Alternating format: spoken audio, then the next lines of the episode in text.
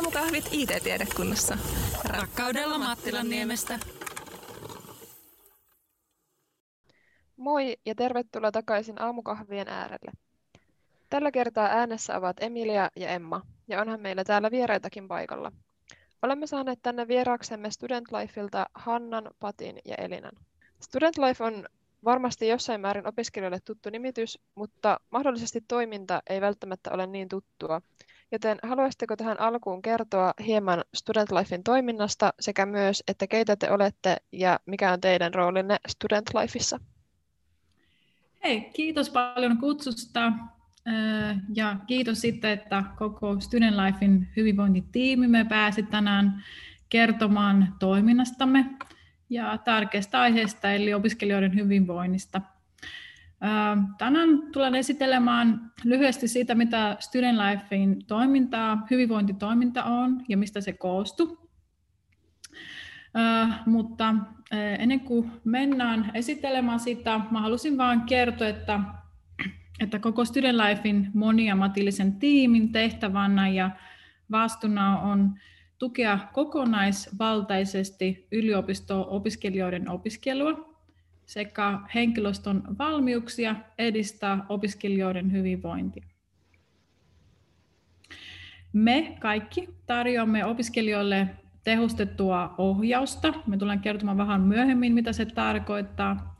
Sekä koulutamme ja konsultoimme yliopiston henkilöstöä, tukihenkilöitä, tuutoreita opiskelijoiden hyvinvoinnin tukemisen. Sen lisäksi me kaikki myös opettamme, teemme aktiivisesti tutkimusta ja kehittämistyötä. Kuitenkin jokaisella on oma erikoistumisala ja vastuualue osana tätä Student Lifein hyvinvointitoimintaa. Nyt voisin vähän esitellä itseäni, eli toimin projektin tutkijana psykologian laitoksella ja taustaltani olen psykologi. Työnkuvani kuuluu kehittää, tutkia ja tarjota palveluna teknologian pohjautuvia ratkaisuja opiskelun, opiskelun kyvyn, hyvinvoinnin ja mielenterveyden edistämisen olen vuodesta 2011 asti päässyt kehittämään ja tutkimaan opiskelijan kompassia ja sen erilaisia tuen muotoja. Opiskelijan kompassi on verkopohjainen hyvinvointi- ja elämäntaito-ohjelma, jota opiskelija voi käyttää self-help-ohjelmana tai kahdesti vuodessa hyvinvointivalmentajan tuella.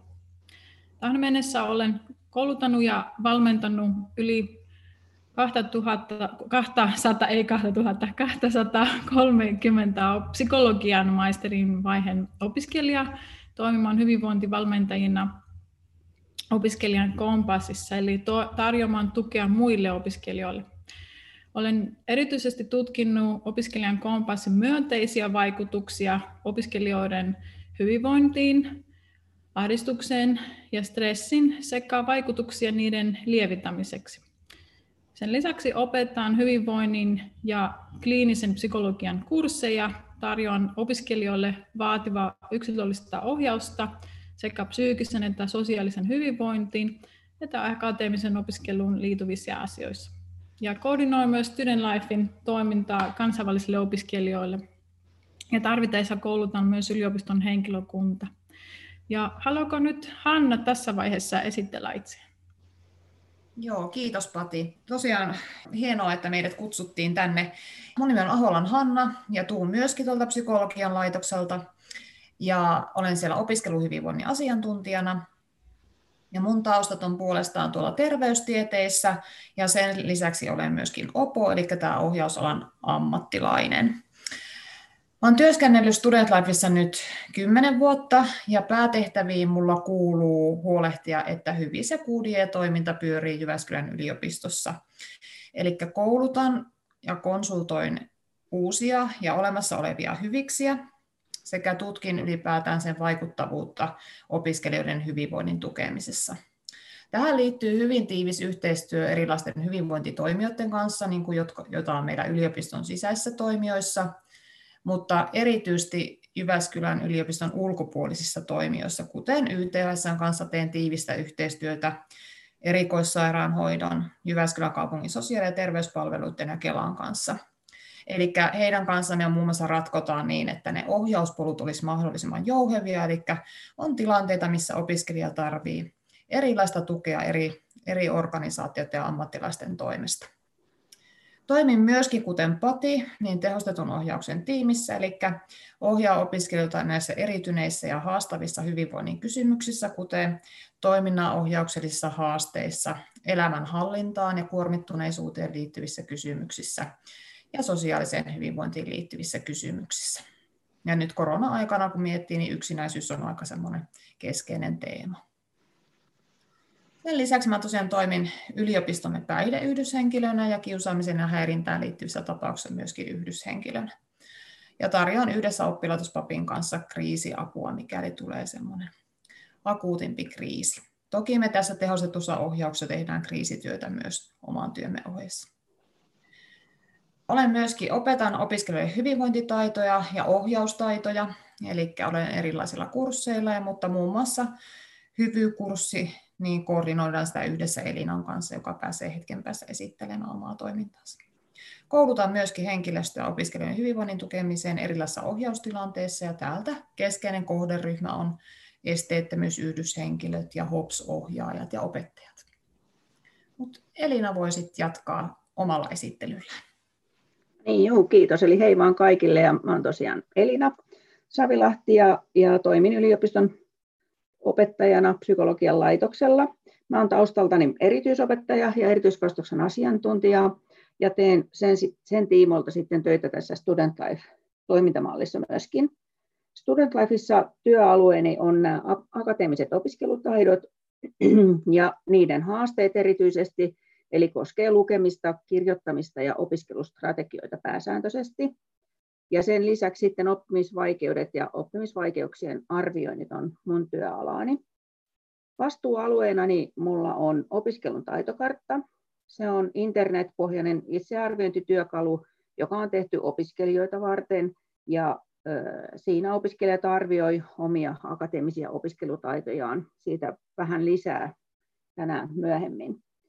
Sen lisäksi mä muun muassa koordinoin sitä hyvy, hyvykursseja, niin kuin Hanna tuossa juuri äsken kertokin, ja toimin sitten tässä tehostetun ohjauksen tiimissä. Ja siinä mun roolini on sitten nimenomaan nämä akateemiset opiskelutaidot ja niiden ohjaus sitten silloin, kun niihin ohjausta tarvitaan. Eli tässä oli mun roolini. Mukavaa, että olette kaikki päässeet paikalle. Voidaankin siirtyä suoraan meidän ensimmäiseen teemaan.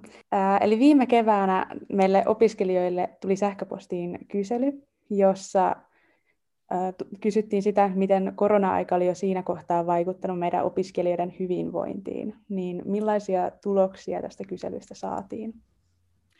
Joo, Kyllä, teimme kyselyn viime toukokuun kesäkuun aikana.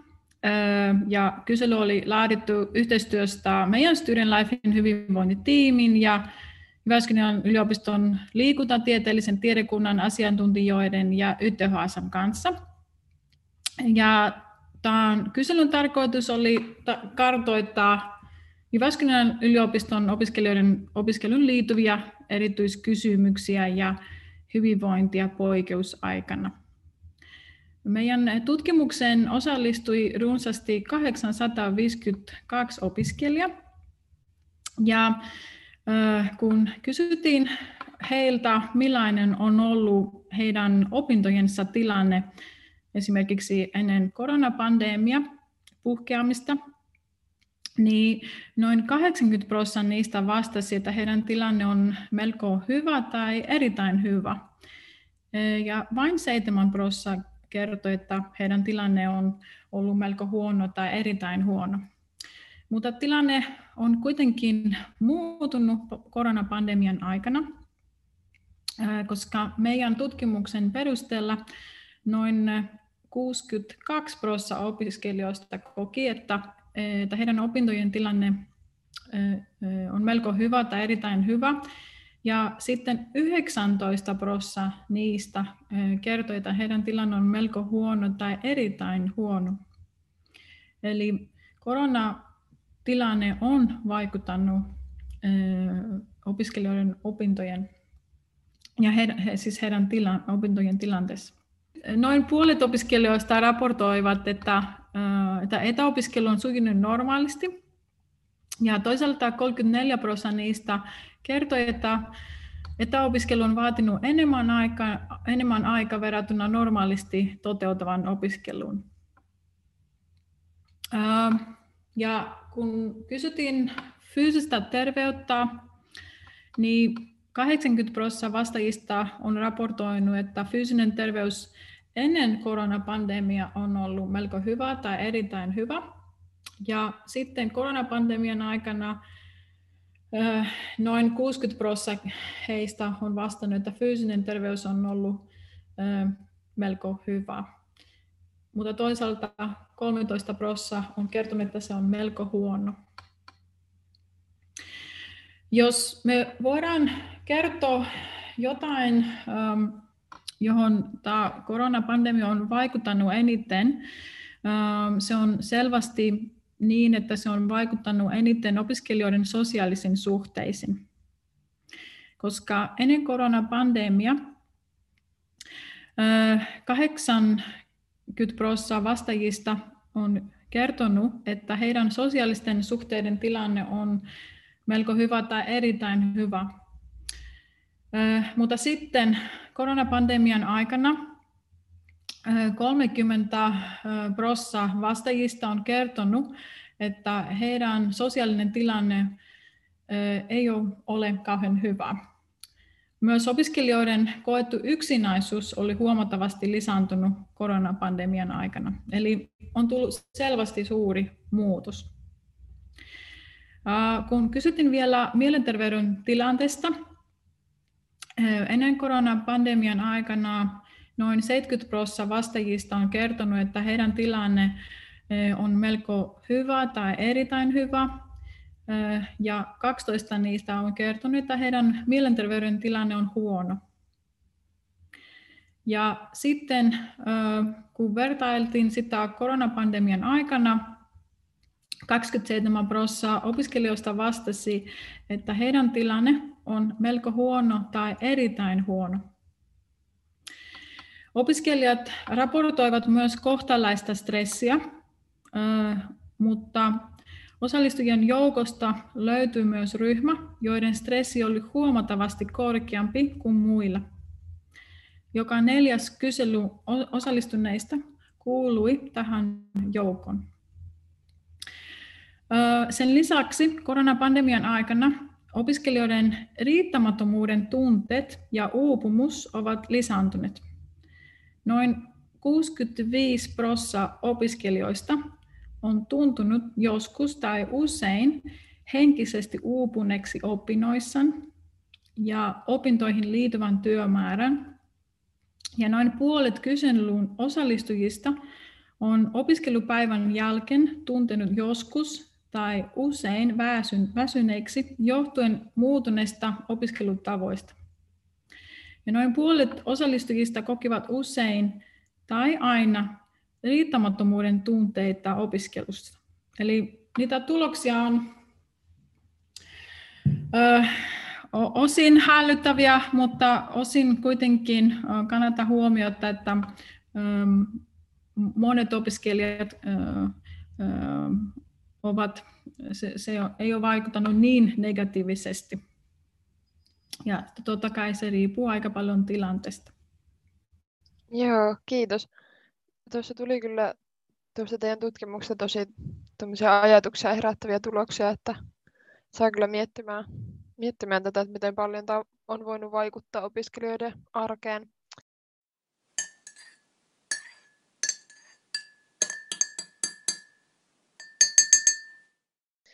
Miten te ajattelette nyt, kun tämä poikkeusaika ja etäopiskelu on kuitenkin jatkunut vähän pidempään ja tuo teidän tutkimus toteutettiin niin, että kesäkuun puolessa välissä oli viimeinen vastauspäivä. Ja, ja tätä jaksoa nauhoitettaessa eletään kuitenkin marraskuuta, marraskuun loppua, niin miten te uskotte, että tilanne on muuttunut tai tulee muuttumaan, kun paluu tähän niin sanottuun normaaliin arkeen on aina vaan kaukaisempana. Että onko teillä tulossa tämmöistä vastaavanlaista kyselyä vielä uudelleen? Joo, tosi tärkeitä, tärkeitä pointteja. Tosiaan, kun kyselyt toteutettiin silloin kevään aikana, niin varmasti aika monellakin oli ajatuksissa, että, että kyllä mä tämän kevään jaksan, että, että tota, syksyllä sitten kuitenkin palataan siihen normaaliin, no, vanhaan normaaliin ja, ja läsnäolollinen opetus pystyy jatkumaan. Mutta tosiaan näinhän ei käynyt, eli mehän ollaan pääsääntöisesti nyt koko syyslukukausi menty menty tota etäopetuksessa ja jonkin verran sitten näille aloittaville opiskelijoille, eli FUKSeille ollaan järjestetty sitten sitä läsnäolollista opetusta sen, sen mukaan, mikä on ollut nyt tämän koronapandemian aikaan mahdollista.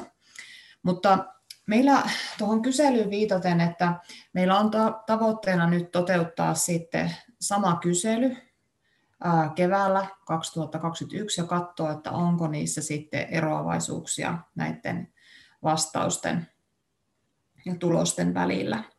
Mutta jos poimii semmoisia niin ajatuksia ja havaintoja, mitä nyt tässä sekä tuossa kyselyssä, mutta erityisesti tässä nyt tässä sy- syyslukukauden aikana ollut, niin varmastikin nämä ensimmäisen vuoden opiskelijoilla, niillähän on ollut suhteessa ihan erilainen aloitus korkeakouluopiskeluun kuin aiemmin. Eli semmoinen integroituminen ylipäätään yliopisto-opiskeluun ja ympäristöön on ollut täysin toisenlainen. Ja tämä haastaa varmastikin se, ne, ne, että kuinka he kokevat omat opiskelutaitonsa ja sen, että ovatko he päässeet tutustumaan muihin opiskelukavereihin ja ylipäätään näihin opiskeluympäristöihin, ihan fyysisinkin ympäristöihin. Ja tämän tulokset me saadaan varmastikin siinä uudessa kyselyssä sitten vähän paremmin esille. Tota, tämä on haastanut noi opiskelijoiden itsesäätelytaidot, Eli tarkoittaen sitä, että kun nyt tämä opiskeluympäristö eikä, ei luokkaa sellaista struktuuria niin sanotusti auto, automaattisesti, jolloin tota, jossa opiskelija saa palautetta oppimisestaan ja saa palautetta siitä, miten hommat edistyy, pystyy antamaan palautetta muille, olla sosiaalisessa vuorovaikutuksessa muiden oppijoiden kanssa. Ja ei myöskään saa sillä tavalla ohjausta face to face siihen omaan opiskeluunsa niin nyt tämä haastaa tämä etäopiskelu siihen, että nämä struktuurit täytyykin luoda itse. Ja tämä vaatii erilaista sinnikkyyttä opiskelijoilta. Eli täytyy lähteä pohtimaan, että millä keinoilla mä niin kuin lähestyn näitä annettuja tehtäviä ja miten mä motivoin itseni tähän työskentelyyn ja, ja miten mä annan itselleni myöskin palautta siitä, että miten, mä, miten hyvin mä suoriudun. Eli jos ajatellaan vaikka tätä, että miten lähestyn annettuja tehtäviä, niin se voi olla, että joutuu lähteä harjoittelemaan sitä, että mitä se aktiivinen oppiminen, oppiminen on siinä etäopiskelussa. Miten mä käytän esimerkiksi ajatuskarttoja, miten mä sanoitan omin sanoin sitä oppimaan ja niin edelleen.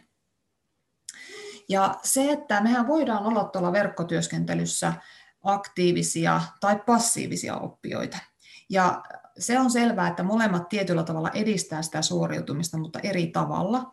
Eli se aktiivinen työskentelyhän tarkoittaa sitä, että mä kommentoin, keskustelen, keskustelen niissä oppimisympäristöissä muiden oppijoiden kanssa. Mä luen heidän ajatuksiaan, heidän keskusteluitaan ja luen myöskin erilaista materiaalia siihen liittyen. Se on sitä aktiivista oppimista. Passiivinen tarkoittaa sitä, että passiivinen oppijakin voi oppia. Eli se tarkoittaa, että hän esimerkiksi lukee muiden kommentteja, keskusteluita, mutta ei varsinaisesti itse osallistu niihin. Mutta että tämäkin on niin kuin hyvä semmoinen, että joskus voi olla, että, että semmoinen passiivinen oppiminenkin niin voi tietyssä tilanteessa toimia.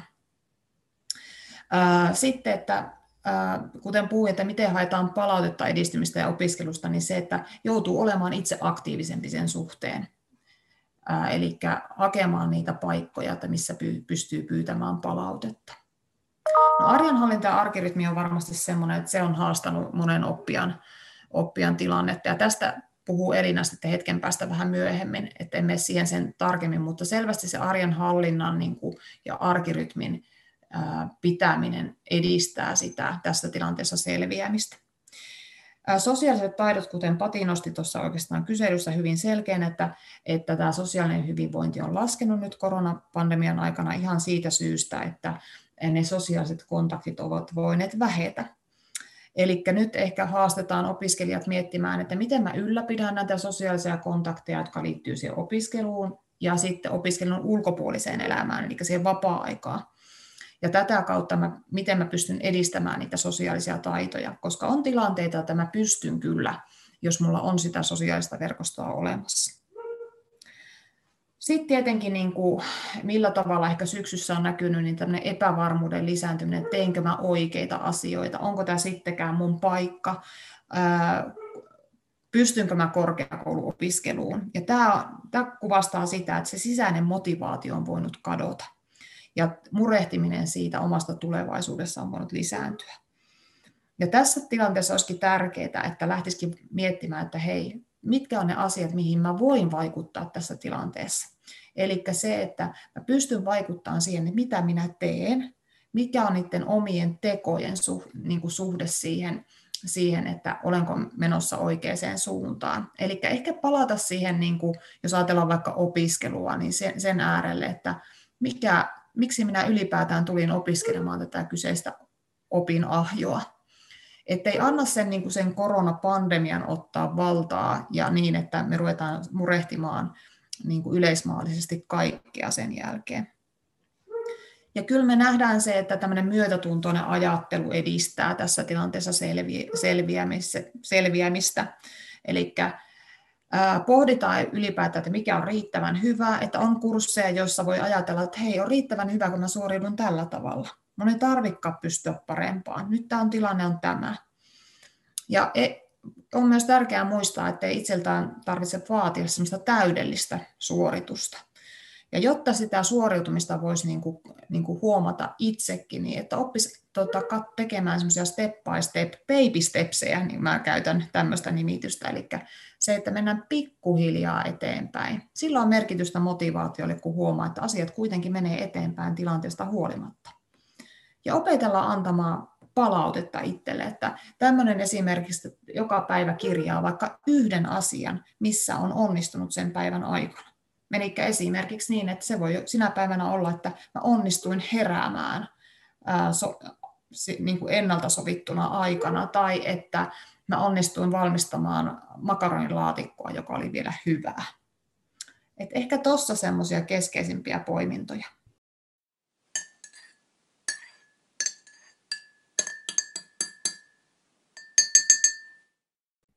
Me ollaan täällä aamukahvitiimissä jonkin verran puhuttu siitä, että on välillä tosi vaikeaa pitää vapaa-päivä. Varsinkin nyt, kun opintojen ja vapaa-ajan välinen raja entistäkin haaleempi, kun opinnot tapahtuukin kotoa käsin, eikä esimerkiksi aamuisin tuu lähdettyä sinne yliopistolle luentoa varten, niin millaisia keinoja voisi olla tähän opintojen ja sitten vapaa-ajan erottamiseen? Joo, tämä on erittäin tärkeä aihe, johon tulee kiinnittää huomioon kyllä nyt tässä, tässä tilanteessa erityisesti, joskin tietenkin aina, aina muulloinkin, mutta erityisesti nyt kun ollaan tämmöisessä tilanteessa, että se helposti sekoittuu se, se opiskelut ja arki, niin siinä on tosi merkittävää on se struktuuri, mistä Hanna tuossa jo aikaisemmin vähän puhukin, niin nimenomaan se, että ko- koittaa ylläpitää sitä samanlaista struktuuria, mikä on ehkä ollut aiemminkin, tai ainakin tehdä semmoisen struktuuri, jos sitä ei ole aiemmin ollut, erityisesti niillä ensimmäisen vuosikurssin opiskelijoilla, joille ei ole ehtinyt ehkä vielä tulla semmoista struktuuria opintoihin. Mutta että saisi semmoisen viikkojärjestyksen itselleen, missä, missä erotettaisiin se, se opiskeluaika ja vapaa-aika. Eli sieltä ehdottomasti kannattaa miettiä sen opiskelupäivän pituutta, eli kannattaa pyrkiä siihen, että lopettaa opiskelut esimerkiksi viimeistään kello 18. Siitä on tehty tutkimustakin, että kello 18 mennessä olisi hyvä saada lopetettua se päivän työ, eli ne opiskelut, ja sitten sen jälkeen antaa aivojen käsitellä jo muita itselle mieluisia tärkeitä aiheita, jotta sitten pääsee helposti illalla nukkuun uneen ja, ja se elämä pysyy silloin siinä tavallaan siinä semmoisessa rytmissänsä. Eli kannattaa miettiä niitä opiskelupätkiä, mitä päivän aikana tekee, että kuinka pitkiä ne on ja tosiaan sitä, että kuinka pitkälle opiskelee ja yrittää saada siihen semmoista linjaa luotua, että pystyisi lopettamaan niitä kello 18 esimerkiksi. Sen jälkeen kannattaa miettiä semmoista siirtymäriittiä ikään kuin sillä, jos sitaateissa sanoo, että, että miten mä siirryn siihen vapaa-aikaan, eli mitä tekee niitä asioita semmoisia, että unohtaa sen opiskelun ja sitten siirtyy, pääsee siirtyyn siihen siihen, siihen illanviettoon tai sitten viikonloppuna viikonloppuviettoon. Ja esimerkkinä siis se voi olla vaikka se, että lähtee johonkin kävelylle ulos tai, tai laittaa ruoan, josta se, se ilta sitten alkaa. Sen tyyppisiä asioita, että minkä niin kuin itselleen semmoiseksi rutiiniksi siihenkin kohtaa saa, että pystyy sen erottaa sen työn ja eli sen opiskelu ja sen vapaa-ajan. Ja se on myöskin aivoille tosi tärkeää, että, että saisi niin ne ikään kuin mielensä tyhjäksi niistä opiskeluajoista sitten sen illan ajaksi ja sitten taas aamulla ohjautuu siihen, niihin opintoihin. Ja erityisen tärkeää se on myöskin sitten koskien niitä viikonloppuja, että saisi niitä viikonloppuissakin pitäisi sitä semmoista struktuuria, että, että pystyisi oikeasti pitämään vähintään sen yhden vapaa-päivän viikossa, toki mielellään vaikka kaksi vapaa-päivää.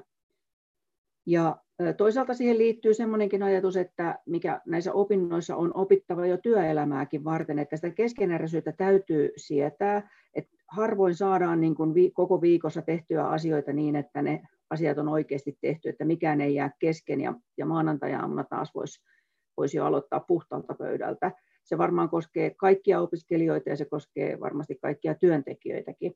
Ja se vaatii sitä, että täytyy sietää semmoista keskeneräisyyttä siitä ja, ja siihenkin tunteeseen oikeasti oppii niin, että se ei enää niin kuin häiritse, kun sitä vaan lähtee aktiivisesti harjoitteleen, että, että koittaa oikeasti saada vaikka perjantai ilta kello 18 mennessä kaikki opinnot siihen maaliin, että jättää ne kesken ja sitten pitää pari päivää vapaata ja, ja koittaa sulkea mielestään ne kaikki opiskeluasiat pois niin se on, ne on tosi tärkeitä asioita. Ja sitten siihen liittyy tietenkin sellaisia ulkoisia rakenteitakin, että esimerkiksi, että silloin iltaisin, kun aloittaa sen vapaa-ajan tai ennen sitä, niin puhdistaa sen työpöydän, eli laittaa ne opiskeluun liittyvät kirjat kiinni, tietokoneen kiinni, paperit pois pöydältä ynnä muut, mikä siihen liittyy. Sama koskee tietysti viikonloppua, että ne ei ole siinä avoinna odottamassa, vaan että ne oikeasti on pois siitä käsistä sillä hetkellä. Ja sitten myöskin se on osa sitä vapaa-aikaa, että tekee täysin erilaisia asioita kuin mitä ne omat opinnot ja opiskelut pitää sisällään. Että jos on paljon koko päivän siinä sisällä ja tietokoneella esimerkiksi, niin sitten voisi miettiä, että mitä toiminnallista voi sitten ilta-aikaan tehdä näin korona-aikanakin kuitenkin semmoista, mistä saisi vähän vastapainoa ja ja toisaalta löytäisi niitä itselle mieluisia asioita nimenomaan siihen, siihen omaan iltaan tai viikonloppuun tai arkeen.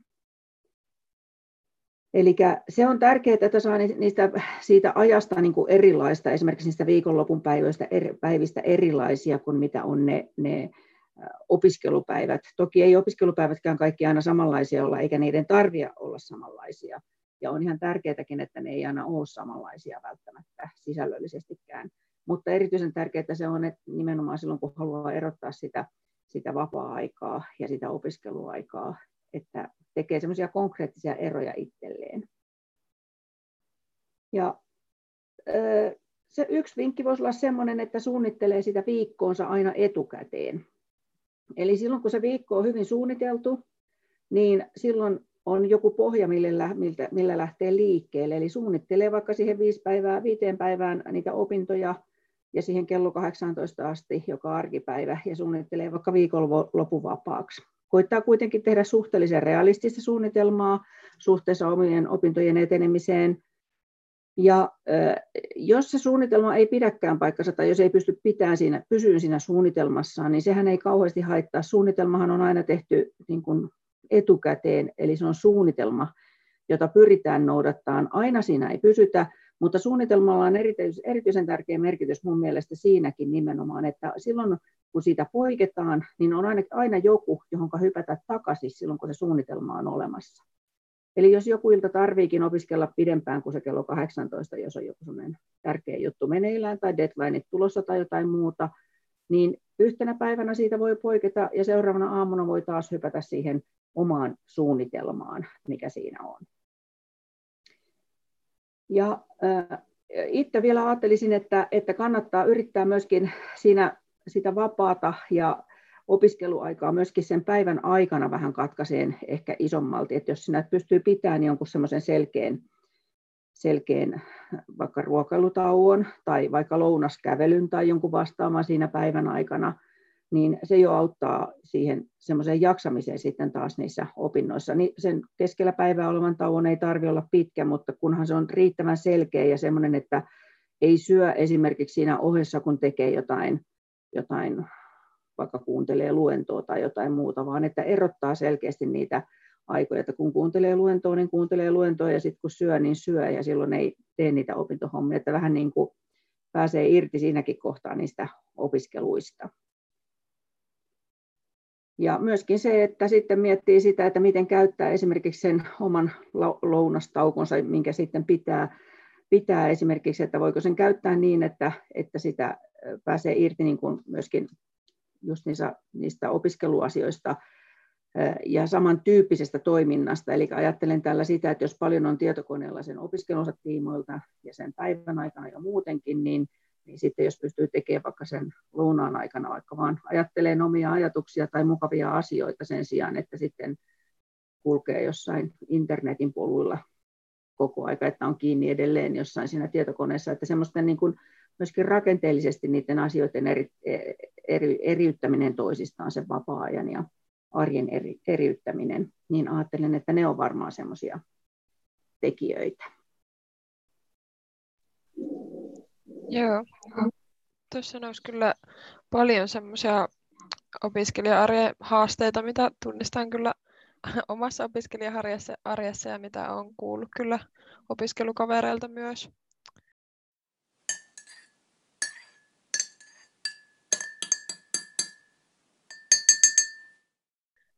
Nyt kun sivuttiin tässä vapaa-aikaa ja rentoutumista, niin miten se vapaa-aika ja rentoutuminen ja palautuminen teidän mielestä vaikuttaa opiskelijoiden jaksamiseen? Ja onko olemassa jotain keinoja siihen, että miten voisi arvioida just sitä omaa, omaa palautumisaikaa, että kuinka paljon sitä tarvitsee sitten opiskelun päivän päätteeksi?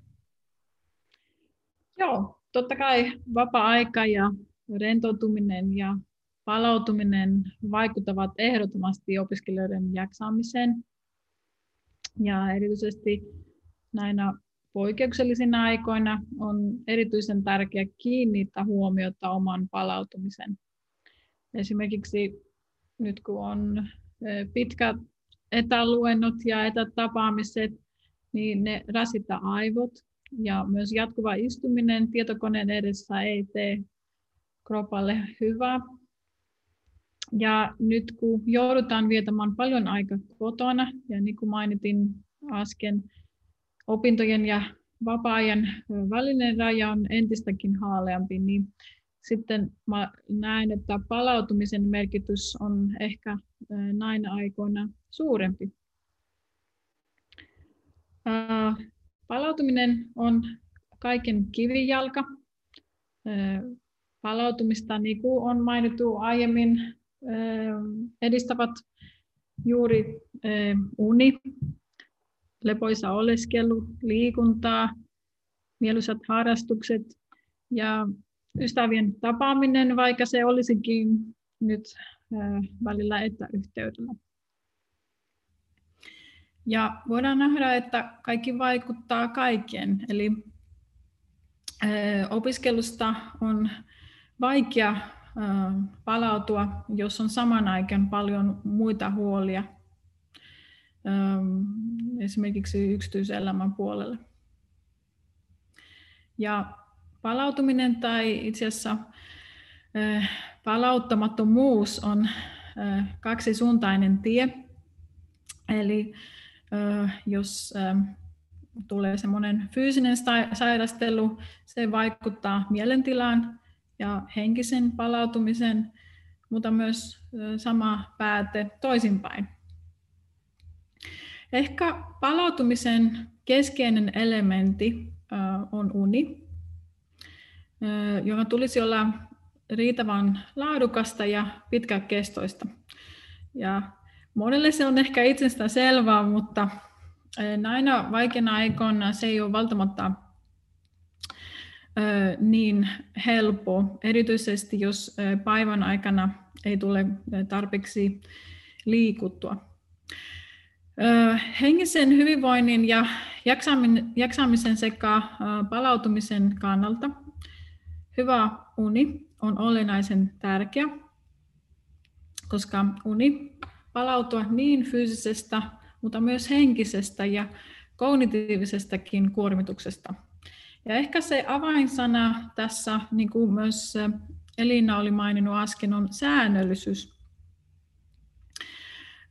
Eli jos voidaan luoda itsellemme sellainen aikataulu niin, että herätään suunnilleen samaan aikaan, vaikka seuraavana päivänä ei olisi mitään opiskelua esimerkiksi. Ja jos voidaan suunnilleen tehdä tätä viikonpäivinä, mutta myös viikonlopuisin, niin se voi auttaa huomattavasti luomaan itsellemme sellaisen rytmi, joka auttaa myös sellaisen päivärytmin. Ja se luo sellaisen päivärytmin, joka toimii riippumatta sitä, mitä esimerkiksi tulet tekemään päivän aikana. Se on nähty, että palautuminen on tehokainta, jos voidaan nukkua vähintään seitsemän ja puoli tuntia. Totta kai tämä on yksilöllistä mutta suurin piirtein noin 7,5-8 tuntia tarvitaan. Ja tutkimuksen mukaan se on kuitenkin nähty, että puolet suomalaisista ei palaudu riittävästi yöunen aikana, joka sitten voi vaikuttaa ja se heijastuu päivällä jaksamiseen. Toinen tärkeä asia palautumiseen on liikuntaa, koska se lisää fyysisiä ja henkisiä voimavaroja ja helpottaa myös opiskelusta irrottautumista ja vähentää stressiä ja psyykkistä kuormituneisuutta.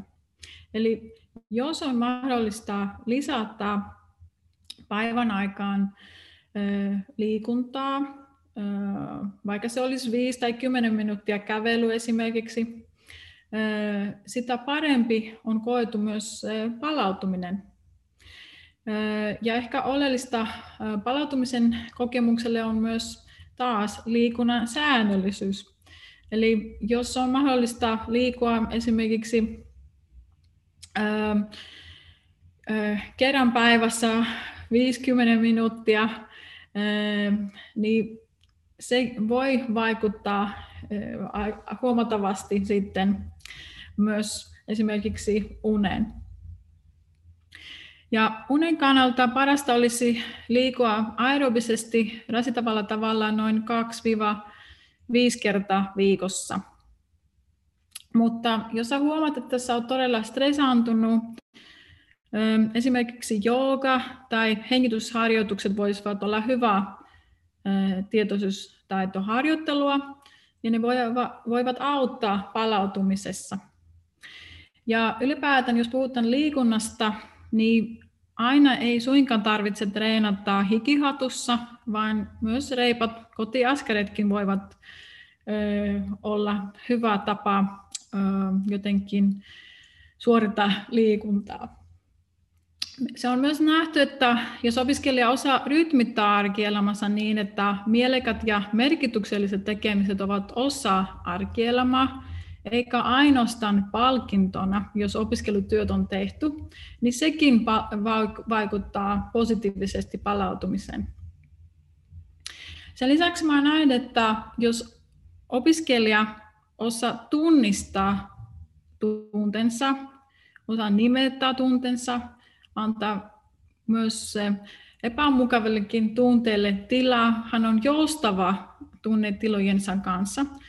se auttaa myös palautumaan paremmin henkisesti.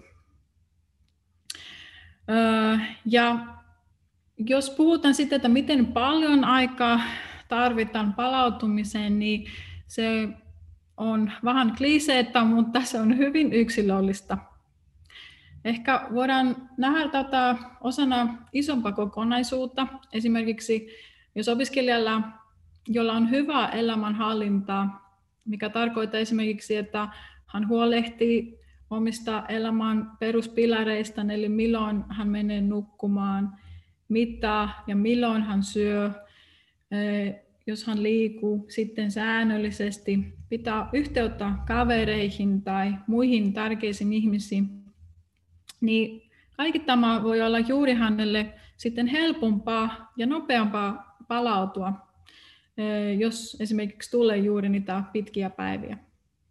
Toisaalta se on myös nähty, että jos ihminen ei palaudu riittävästi, hän tekee myös helpommin epäterveellisiä valintoja. Eli mä tarkoitan sitä, että se saataisiin olla tähän laimin, laimin luo niitä tärkeitä asioita, eli hän ei harrasta liikuntaa tai ei syö sitten terveellisesti. Mä itse näen, että ehkä tärkeämpi kysymys on kysyä itseltään. Erityisesti jos on ollut pitkä päivä. Mitä tarvitsen nyt, että jaksaisin paremmin pitkän päivän päätyessä? Eli tärkeää on, että sä pystyt löydät, löydämään itsellesi sopivat keinot,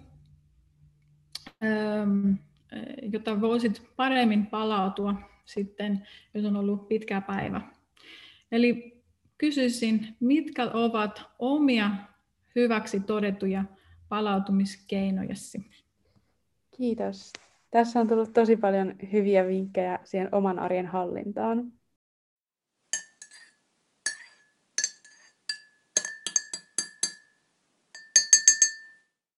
Jos tuntuu kuitenkin siltä, että tarvitsisi vähän apua siihen oman arkensa hallintaan, niin mikä on se ensimmäinen ja ehkä helpoinkin askel siihen avun saamiseksi? Joo, tosiaan nyt on tullut varmaan ihan roppakaupalla vinkkejä siitä, että mitä kaikkea voi tehdä, että saa siihen omaan arkeensa struktuuria ja mielekkäitä asioita ja semmoisia, mitkä edistää sitä omaa, omaa jaksamista ja sitä hyvinvointia. Eli tota, tosiaan tämmöiset arkiset rutiinit ja niiden ylläpitäminen tarjoaa tosiaan sitä hallinnan tunnetta näin poikkeusaikanakin. Ja, ja tota, jokainen, jokaisella on omat lähtökohdat siihen, että kuinka hyvin niitä voi toteuttaa. Mutta toi on ihan totta, että joskus me tarvitaan siihen toisia ihmisiä. Ja jotenkin pitäisikin muistaa, että ei tule liian paljon pinnistellä yksin, vaan pitää sitten uskaltaakin hakea muilta tukea. Ja aika monesti, tämä on tutki, jonkun verran kyselty, että mistä ihmiset hakee tukea, kun tulee itselle haasteita tai tarvii siinä omassa arjessaan tukea, niin ensimmäinen varmaan kontakti on usein läheiset ihmiset. Olkoot ne sitten ystäviä tai, tai sukulaisia tai, tai joku läheinen ihminen siinä omassa elämässä. Että ehkä se semmoinen niin asian myöntäminen, että hei, vois, mä tarvin nyt tukea ja apua, että mä saisin esimerkiksi tämmöisen uudenlaisen arkirytmin, että, että joskus siihen kaipaa semmoisen tsemppaaja ja ko, niin kuin coachin siihen rinnalle, niin se voi olla ihan läheinen ihminenkin. Mutta sitten tietenkin, että jos se asia on sellainen, että siihen kaipaa niin tämmöistä toisenlaista tukea, eli vaikka jonkun asiantuntijan tukea, että miten jotenkin sitä omaa arkeensa pystyisi paremmin hallitsemaan. Esimerkiksi jos siellä on hyvin pitkälti sellaista kuormittuneisuutta tai, tai voimakasta stressiä, niin on tärkeää, että opiskelijalla, opiskelija tietää, mistä hän voi saada tukea. Eli se, että uskaltaa hakea itselleen apua ja pyytää, pyytää apua eikä jäädä sen asian kanssa yksin.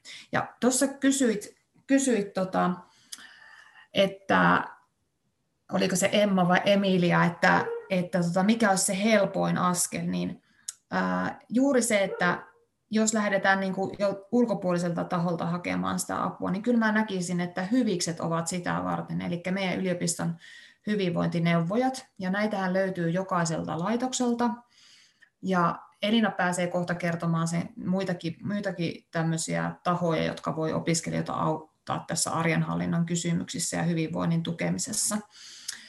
Mutta hyvikset on sellainen, minkä kanssa voi vaikka lähteä miettimään sitä, että miten tässä tilanteessa niitä, sitä omaa arkeaan ja, ja opintojaan olisi hyvä aikatauluttaa. Ja se on ihan ok myöntää, että hei, mulla on nyt jaksamisen kanssa haastetta, tai että mä tarvin, että mä en ole tottunut tekemään tämmöisiä suunnitelmia. Nyt me ollaan puhuttu paljon siitä, että suunnittele itsellesi, itsellesi aikatauluja, mutta jos siihen ei sitä ei ole aikaisemmin tehnyt, niin se voi tuntua haastavalta ja sen vuoksi esimerkiksi hyvikset pystyvät siinä auttamaan. Sitten ehkä siihen arjen hallintaa sillä tavalla, että jos, jos siinä on paljon tämmöistä murehtimista ja haluaa niistä omista murehtimisen asioista jakaa niitä jonkun kanssa, niin toki hyvikset ovat siihenkin myöskin hyvä, hyvä taho. Ja sitten meillähän on oppilaitospappi, joka, jonka luokse myöskin tänä korona-aikana pääsee juttelemaan. Ja sitten jos siellä on vähän niin kuin tuudimpaa avun tarvetta, niin toki meidän tehostetun ohjauksen tiimikin on sitten se, jonka, joka mielellään auttaa tällaisissa tilanteissa. Mutta Elina pystyy varmaan sitten kuvaamaan myöhemmin vähän tarkemmin niitä erilaisia ohjaustoimijoita.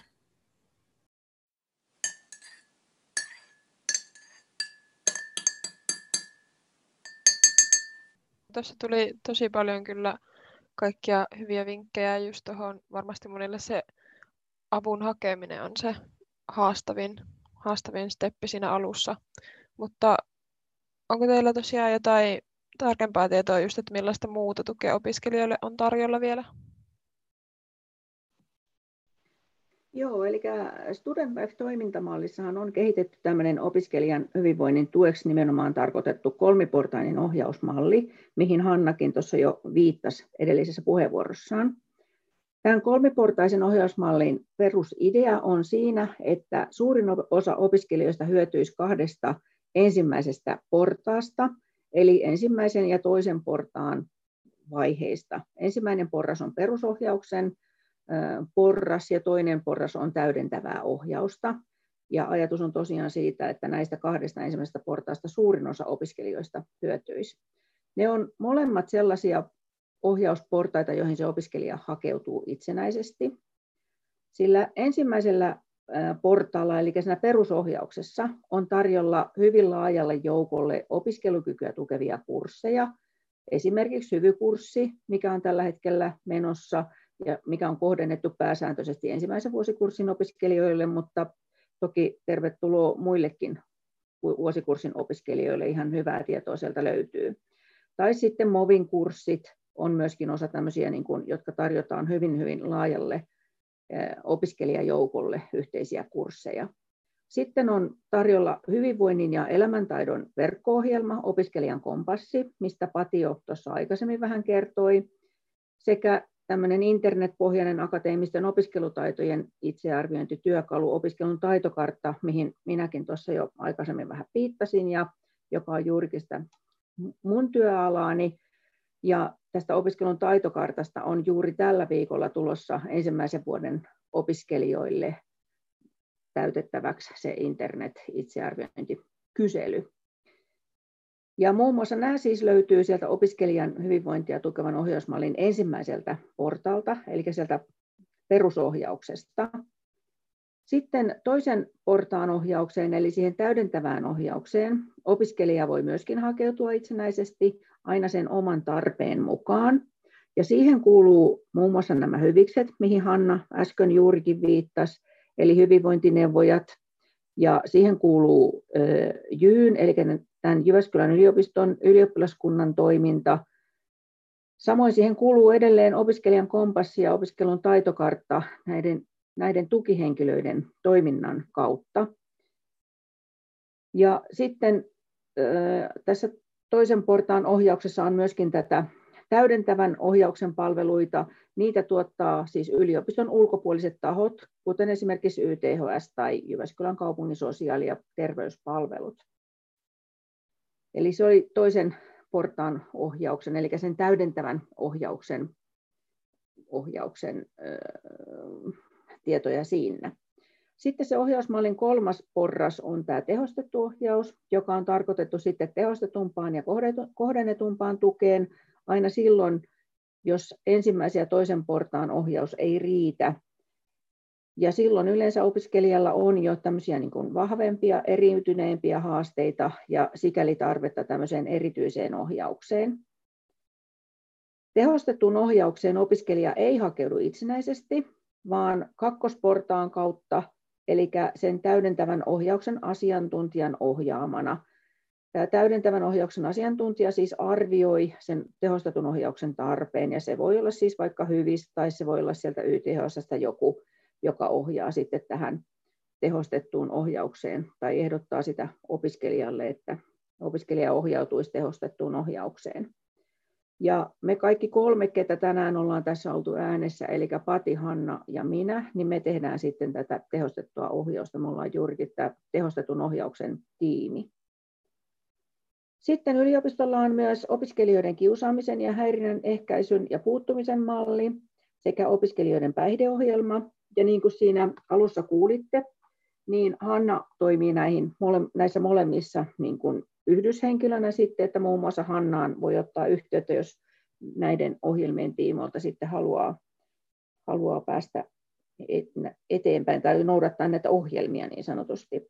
Näihin ohjelmiin voi hakeutua tai ohjautua sen tarpeen mukaan, ja ne on siis myös osa tätä opiskelijoiden opiskelukykyä tukevaa toimintamallia, samoin kuin että on aina tarvittaessa mahdollisuus myöskin tämmöisiin yksilöllisiin opiskelujärjestelyihin ja sen myötä sitten esteettömyyspäätökseen. Eli siinä on tiiviisti tämä opiskelijan hyvinvoinnin tukemiseen tarkoitettu kolmiportainen ohjausmalli, ja siihen kannattaa käydä tutustumassa Student Lifein sivuilla, nettisivuilla. Sieltä löytyy kuva, joka ehkä sitten vielä vähän enemmän havainnollistaa sitä kuin pelkkä puhe täältä, mutta että sen kautta pääsee kiinni varmaan siihen, että mitä kaikkea muuta tukea on opiskelijalle tarjolla.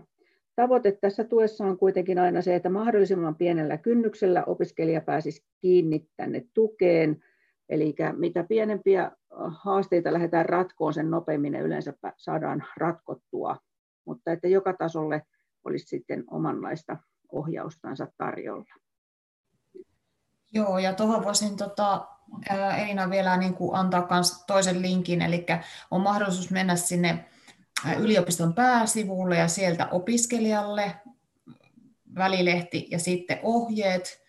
Ja sieltä löytyy tämmöinen kuin hyvinvointi, terveys ja turvallisuus. Niin siellä on myöskin ihan suorat yhteystiedot näihin erilaisiin toimijoihin, jos haluaa pikasti löytää sen, sen tietyn ohjaustahon, niin siellä on sitten linkit niihin. Eli se on toinen, toinen mahdollisuus tuon Student Life-sivun ohella. Yes. Me voidaan vielä yrittää muistaa täällä aamukahvit tiimissä, että linkataan toi osoite myös, ainakin jos kuuntelee tätä jaksoa SoundCloudissa, niin siihen äm, jakson tota, noin tietoihin, niin pääsee sieltä sitten helposti navigoimaan.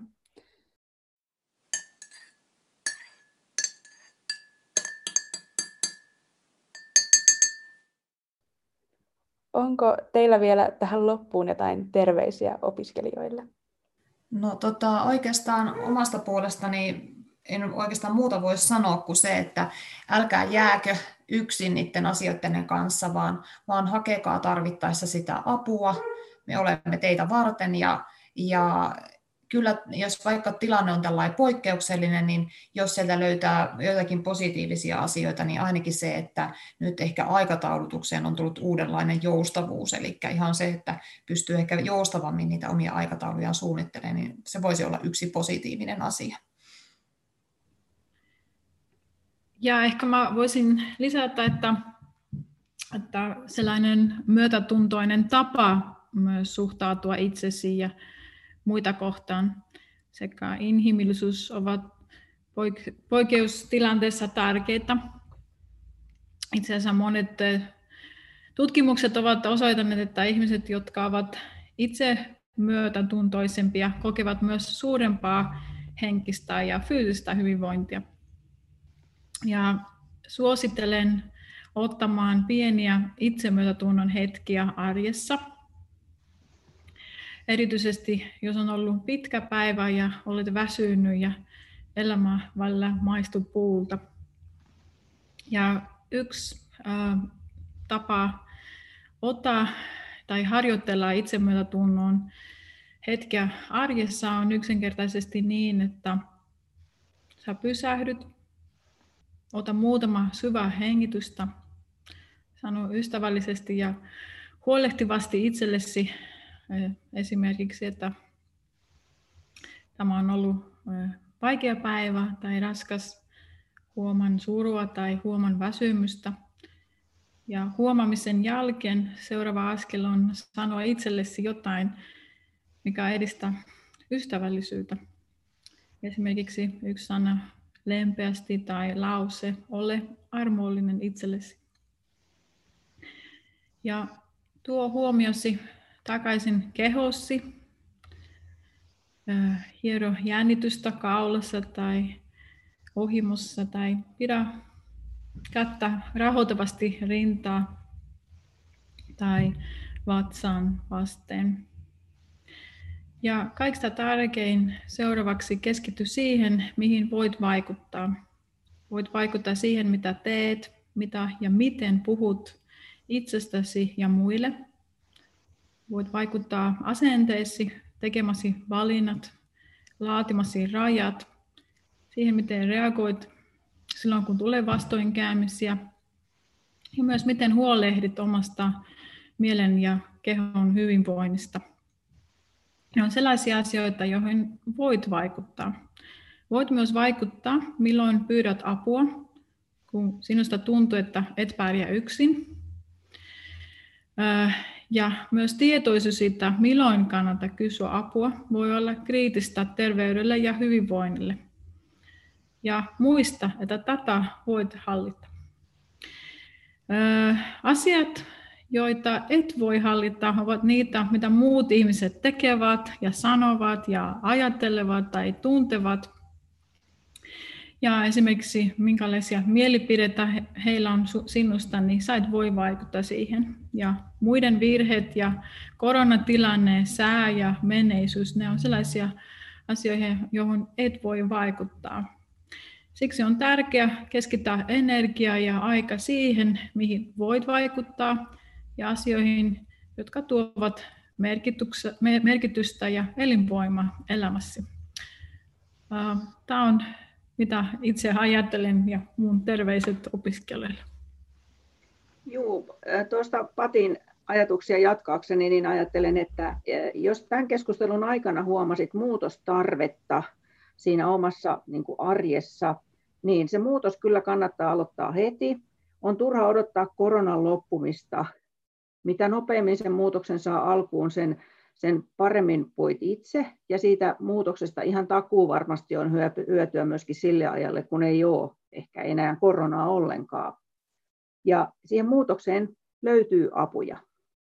Eli muutos kannattaa alkaa, alkaa heti, suunnitella sitä ja myöskin toteuttaa.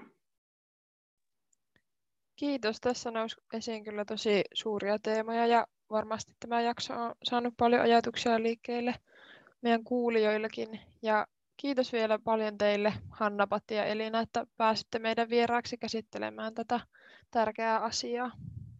Kiitos. Kiitos. Kiitos, Kiitos munkin puolesta. Jos teille meidän kuuntelijat jäi tästä jaksosta jotain kysyttävää tai kommentoitavaa, niin meille voi laittaa viestiä sähköpostilla itcrew at jyu.fi tai sitten Instagramissa at jyu.it. Kuullaan taas ensi jaksossa. Moikka!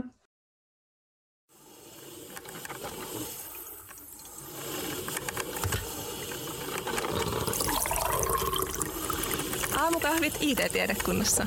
Rakkaudella Mattilan niemestä.